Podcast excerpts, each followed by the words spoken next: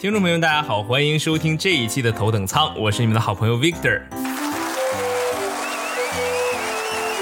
现在呀，咱们出行都习惯了叫网约车了，但当初养成这个习惯呢，就是因为它方便快捷，偶尔啊，咱们还能免费享受一程。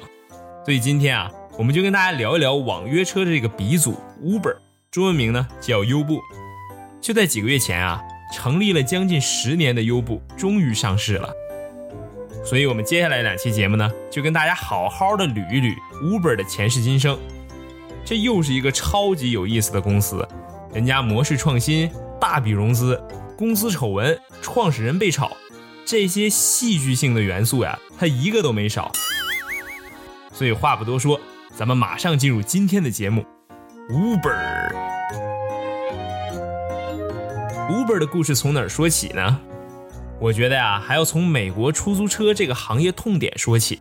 去过美国纽约的朋友都知道啊，这个纽约的黄色出租车其实是特别的出名。在纽约出行呢，一般大家都不会开车，因为堵车非常严重，而且呀还不好停车。所以在没有网约车之前呢，要么你靠出租车出行，要么呢就只能靠公交地铁了。当然了，体力好的你也可以靠腿儿啊。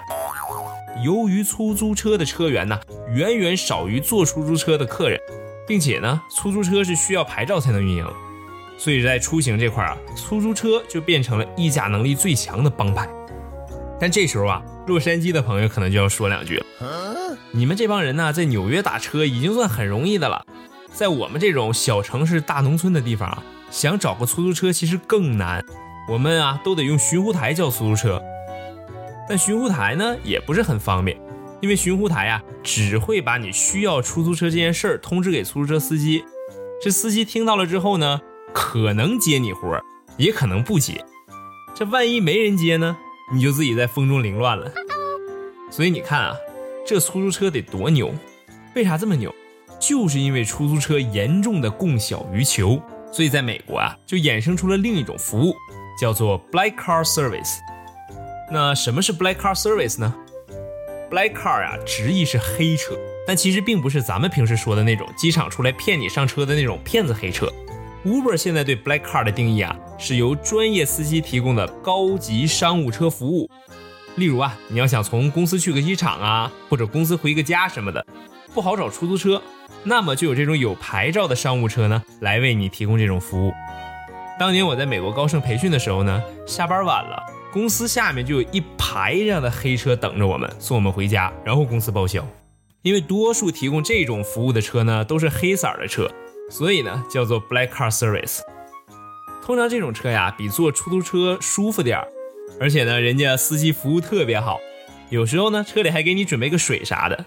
所以以前都是商务人士和有钱人的出行首选，并不是普通人日常交通的选择。所以你看呢，在这个大背景下。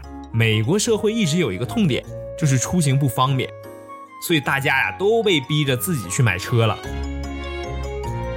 直到二零零八年呢，世界发生了两件大事儿。第一件大事儿就是金融危机，投资银行雷曼兄弟挂了。这件事儿呢，其实跟我们这期节目 Uber 的故事关系没那么大，但这也是个时代背景。另一个大事儿就对 Uber 影响大了。这件事儿啊，就是苹果公司推出了 iPhone 智能手机。智能手机的推出可谓是跨时代的，因为它让很多行业可以开始做 online marketplace 这种创业。那你可能问我了，什么是 online marketplace 呢？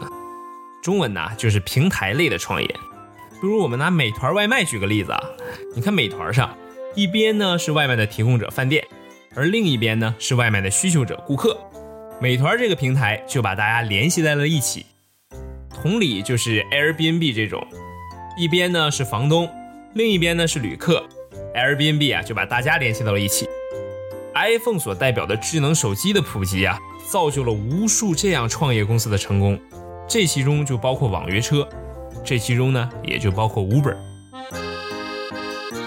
在零八年那会儿啊，这种商机虽然不明显，但是有些眼光好的人呢，其实已经看到了。今天咱们说到网约车这块啊，就有一个不得不提的非常有眼光的人。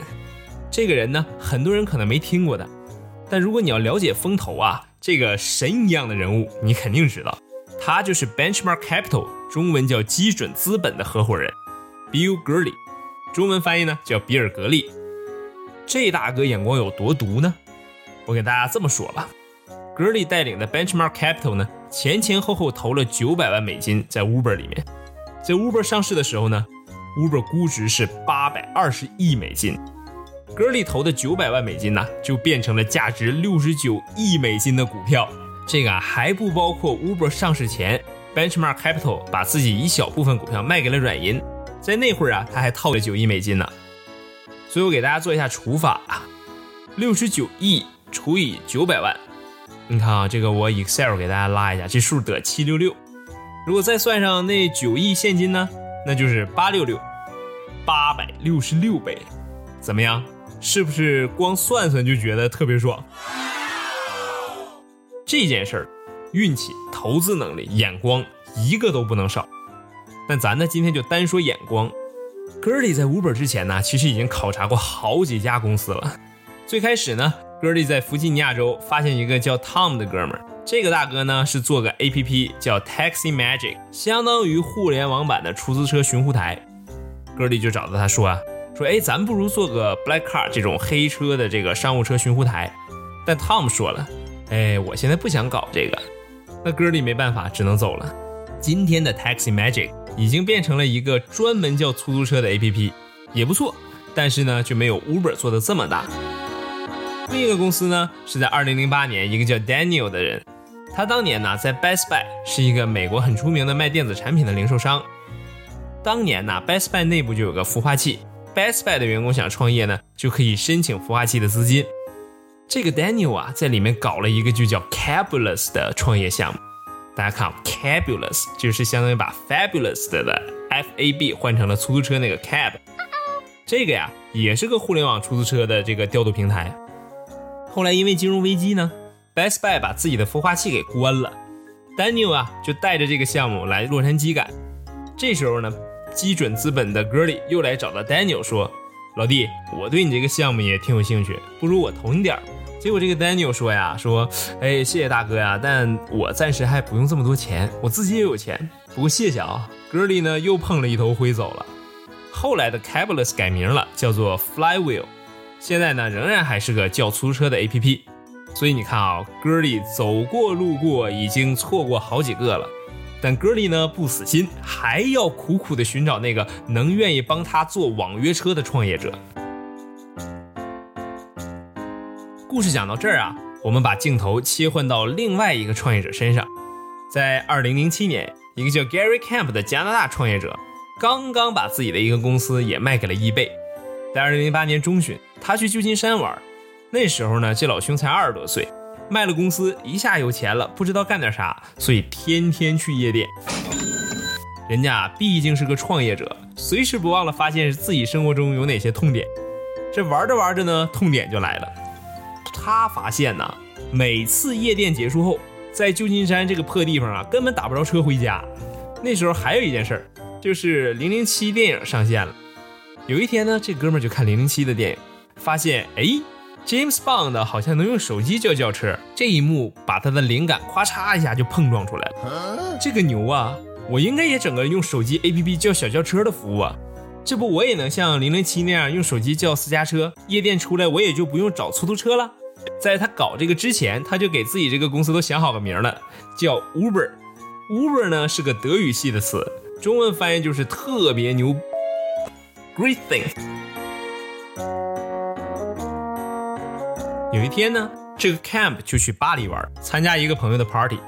这个朋友就是 Travis Kalanick，中文名叫特拉维斯·卡兰尼克。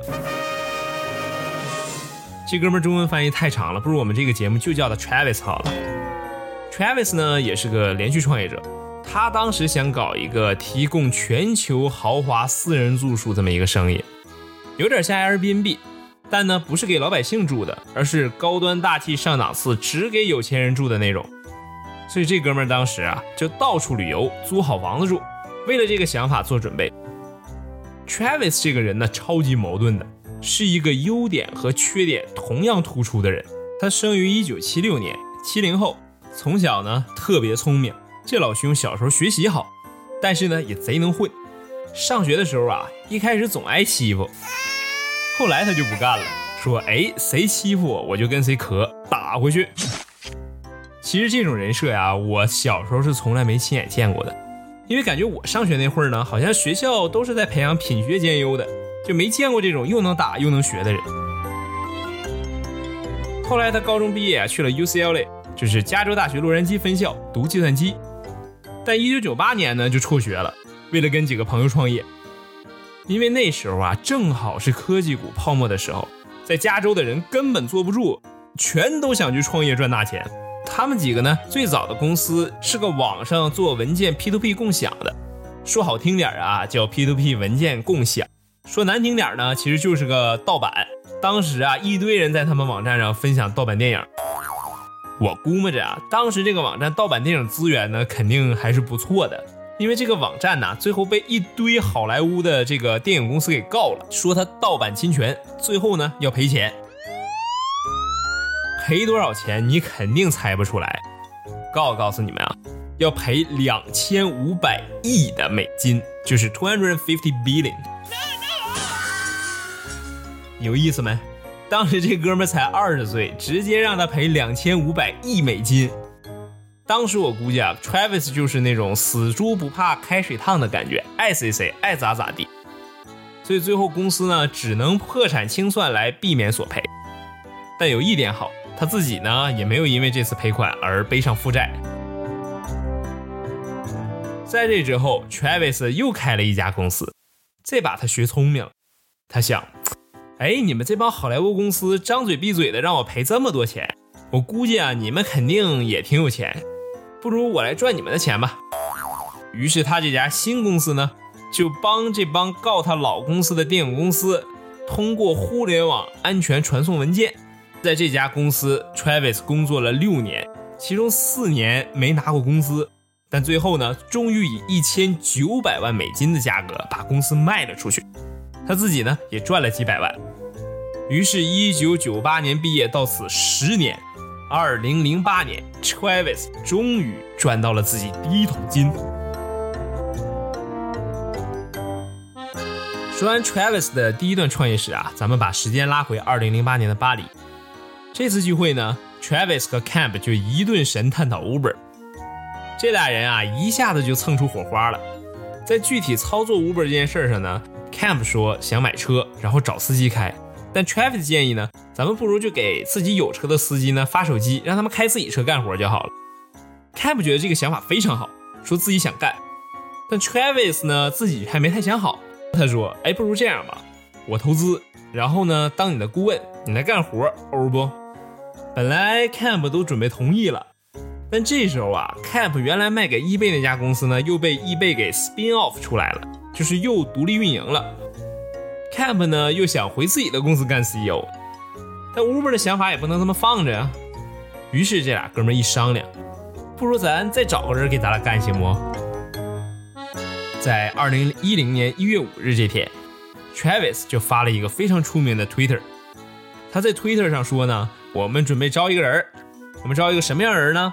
就是产品经理加业务发展的大神，来帮我们做一个以定位为主的服务，有好多股权哦。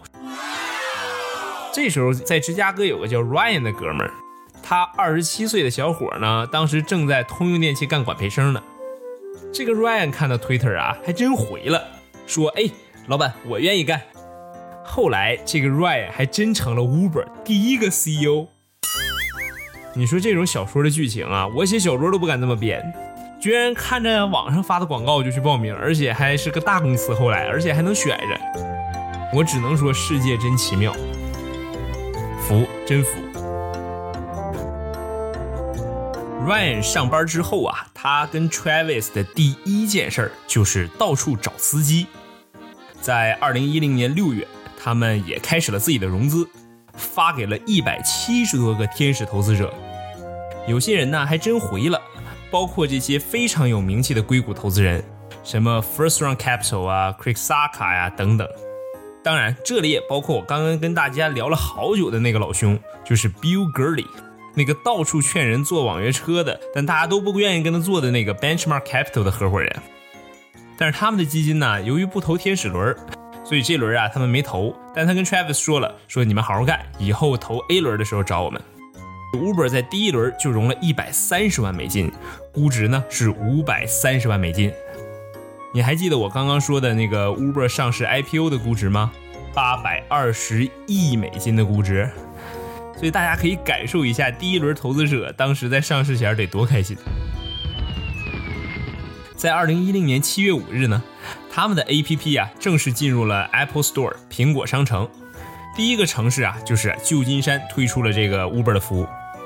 APP 上市不久呢，他们人有点不够用了，于是想招个 intern，就是实习生。于是他们就让一个早期投资人呢，帮他们在 Twitter 上发帖招人。这一次又一个幸运儿上钩了，是个女生，叫做 Austin Gate，中文翻译成奥斯汀盖特。Austin 呢，现在居然成了 Uber 工作最久的人，也是 Uber 五月份上市时真正敲钟的那个。这个女生啊，也超级传奇。她学习好，加州大学伯克利分校毕业的。结果上学时呢，不小心染上了用药的坏习惯，中途退学去解毒，然后成功后呢，又回来读书。虽然学习好啊，但是这段解毒经历让她毕业根本找不到工作，传说连星巴克都不要她。但运气这东西要是砸下来，你怎么都躲不开。她正好看到了这个 Twitter。于是，这个三个人的公司就招了 Austin 做第四号员工。后来，这个 Austin 呢，也负责 Uber 的全球业务，就是他带着团队去世界各个角落开生意。人生让我感慨，运气真是留给刷微博的人呢。但这些人的致富之路啊，并不是一帆风顺的。第一个坎儿呢，就是他们 APP 上线三个月后，二零一零年八月，Uber 居然被抄家了。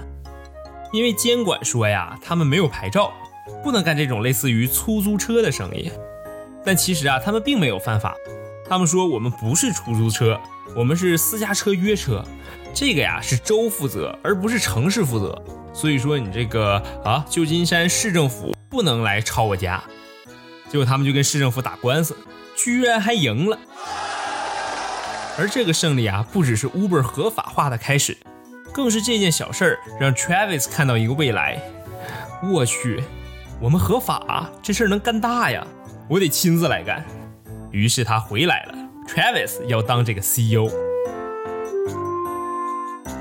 二零一一年，Uber 决定开始融 A 轮，Benchmark Capital 就是刚才说了无数遍的那个 Bill Gurley 决定领投，而 Gurley 呢，也终于投到了他想投的企业。A 轮融资一千一百万美金，投后估值呢六千万美金。这一年，Uber 也从旧金山起家，快速扩张，马上开到了纽约、西雅图、芝加哥、波士顿，然后呢就开到海外去了。第一个海外城市啊就是巴黎。而二零一一年底啊，Uber 已经可以一个月做到九百万美金的订单量了，两百万美金的利润了。这时候 Travis 就想啊，这 Uber 潜力无限呢。我看呐，Uber 不只是一个网约车平台，我们完全可以做成一个物流公司嘛。除了用车运人，我们是不是还能运点别的？你想想，这时候的 Uber 才一岁，他们就想干别的了。但干别的需要钱呢，所以他们就开始融 B 轮。B 轮融资啊，又是一个史诗级别的一轮。Uber 卖了百分之十左右的股份，融了三千二百万美金，投后估值呢是三点二二亿美金。在二零一二年，随着美国加州公用事业委员会宣布 P2P 共享出行的合法化，Uber 呢也开始做 P2P 业务，不只提供自家司机的服务，并且给了普通司机在 Uber 上拉客赚钱的机会。到这儿啊，我们可以说 Uber 已经做了一个非常完美的网约车平台，给大家提供网约车服务。在二零一四年，Uber 也推出了自己的送餐服务，叫 Uber Eats。同时呢，Uber 也开始玩一场顶级的全球的融资游戏，世界上无数的投资者都进入了这场游戏，包括大家熟悉的软银、高盛、沙特主权基金等等等等等等。所以从故事的开始讲到现在啊，Uber 始终是一个很漂亮的创业故事。这个故事由于太完美，以至于大家觉得这个故事是不是已经没有戏剧性转折了？其实不是哦，故事不带有戏剧性转折。而且不要来的太猛，好不好？下面，Victor 主播为您亲情奉上 Uber 七连击。第一，二零一七年一月，因为川普要搞对穆斯林国家入境禁令，导致大批人去纽约肯尼迪机场进行游行示威。当时纽约出租车工会为了表示对示威者的支持啊，呼吁司机在肯尼迪机场罢工一小时。但与此同时呢，Uber 在社交媒体上发布，说他们一切服务正常，但是取消了黄金时段的加价来服务大家。这个决定可谓非常矛盾呐。后来 Uber 说呀，他们当时的举动重点是在不加价，因为通常如果大家对 Uber 需求高呢，Uber 会在黄金时段加价。有时候甚至加好几倍，从中来获益。但 Uber 说自己为了让大家都能坐到车，所以提示大家说我自己不加价。但大众不这么想啊，大众觉得呀，这是 Uber 趁着游行示威，趁着出租车罢工，为自己谋求利益。与此同时呢，Travis 还被川普放到了他自己那个科技委员会里，这大家就奇怪了。哎，Travis。你这是不是要靠川普为自己赚大钱呢？所以这两者一结合，消费者就生气了。这件事儿最后发酵到什么程度呢？在社交媒体上啊，一场大规模的删除 Uber 的行动开始蔓延。据媒体报告，最多二十万人参与了，卸载了自己的 Uber 的软件，以表对 Uber 的不满。所以这个呢，就是第一集 Uber，你这个无良啊！没过几周。第二集就来了，一个叫苏珊的 Uber 员工写了个博客，说自己准备离开 Uber，理由呢就是他的老板对他有性骚扰。在公司他已经向人力资源部门举报了这件事，结果不但他老板没有受罚，反而苏珊这个女员工受罚了。人力资源呢当时给了他两个选项：转组或者呢继续在这个团队工作。最后啊他选择了转组，因为你想想这个团队肯定干不下去了嘛。人力资源呢也觉得这件事他们处理完了，可是这个博客一出来，Uber 就傻了，吐米星子在网上已经快把 Uber 给淹了。更惨的是，这之后 Travis 在公司内部会议讨论这件事的录音还被人给放出来了。虽然在录音里啊，Travis 没说什么不应该说的，但是明显没把这件事放在心上，也对这个受害女员工没有任何同情。再加上 Travis 平时在媒体眼中啊有那么一点花花公子的形象，于是 Travis 的形象和 Uber 一起一落千丈。这个就是第二集 Uber 性骚扰。第三，一周之后啊，也就是二月底那时候，谷歌开始起诉 Uber，原因呢，就是因为 Uber 收购了一家自动驾驶公司。谷歌说呢，这家被 Uber 收购的公司的技术啊，是前谷歌员工离职时从谷歌偷走的自动驾驶技术，所以这就是第三击，Uber 你还偷东西。第四，二零一七年二月二十八号，Bloomberg 彭博社又放出了一个视频，Travis 在一次自己做 Uber 的时候呢，因为这个 Uber 司机跟 Travis 抱怨自己的工资在降低。Travis 竟然在这个车上跟这个司机大吵了一架，这个就是第四击，领导人没风度。第五，几天之后，一堆 Uber 的高管开始辞职，其中一个 COO 辞职，干脆没结自己的工钱就跑了。在三月底前呢，六七个高管也跑了，这就是第五击，丧失核心管理层。第六，五月底，Travis 的父母又出了一场船祸，他妈妈死了，父亲呢又重伤，这就是第六集屋漏偏逢连夜雨。第七，二零一七年六月，Uber 在印度，一个女生被司机强奸。你看看，你看看，这半年来从天堂到地狱，我们这些看热闹的都觉得惊险，当时投资了的 Uber 的投资人心里得咋想？所以，二零一七年六月十三号，董事会终于坐不住了，建议 Travis 啊休息三个月。而当月的二十号呢，Benchmark Capital 的 Bill Gurley 他终于受不了了，他就联合几个大股东一起写了封信，直接发给了 Travis，让他辞职。这大股东逼宫，Travis 作为创始人也没得选呢。所以说呀，他思前想后，只好辞职了。而在二零一七年八月呢，投资者为 Uber 找来了旅游订票网站 Expedia 的前 CEO Dara 来当了新的 CEO。当时呢，给他也安排了三个工作重点：第一，你必须改变公司的文化，原来这文化太差了；第二呢，你要减少开支，减少亏损；第三，就是你赶紧让公司上市，我们得赶紧套现。即使换了 CEO 啊，大家以为这事儿闹完了，其实根本没完。Benchmark Capital 的 Gerly 呢？这个一路扶持 Travis 和 Uber 上来的男人，显示出了自己铁血的一面。生意就是生意，Travis，你把 Uber 搞成这样，我也不能就这么算了。所以 Benchmark Capital 把 Travis 直接告上了法院，说他失职。直到后来呀，Uber 引入了软银作为投资者，买了一小部分 Benchmark Capital 和 Travis 拥有的 Uber 的股票，Gerly 呢才决定撤诉。哇！你看，我花了这么长时间，终于讲完了这个疯狂七连击。所以说，你体会一下，这半年来这七连击，我几分钟说完的，我都觉得累。估计那时候啊，Travis 和 Gerly 两个人都觉得累。但套现之后呢，大家能松一口气。Benchmark Capital 呢，也撤销了对 Travis 的这个上诉。而一切风雨过后呢，估计彩虹也快来了。真正发大财的日子，他们也终于快盼来了，就是 Uber 要上市了。二零一九年五月十日。Uber 终于上市，IPO 价格四十五美金，估值八百二十亿美金。但不好的是呢，就是开盘人家就破发了，开在了四十二块钱。直到六月份呢，Uber 股价才头一次涨回了四十五块钱。很明显，这上市并不是 Uber 的终点，而只是 Uber 的新起点。现在啊，Uber 在六十三个国家、七百多个城市都有运营，其中呢，百分之八十四的营收来自网约车。而百分之十六的营收呢，来自外卖。Uber 的卖点呢是市场巨大。据 Uber 自己说呀，它的出行市场是三万亿美金这么大。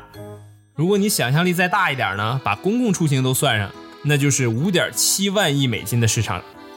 全球外卖市场啊，也有八千亿美金这么大。如果有一天 Uber 也能把货运和飞机出行这些行业也做进来，那这个市场规模就没边儿了。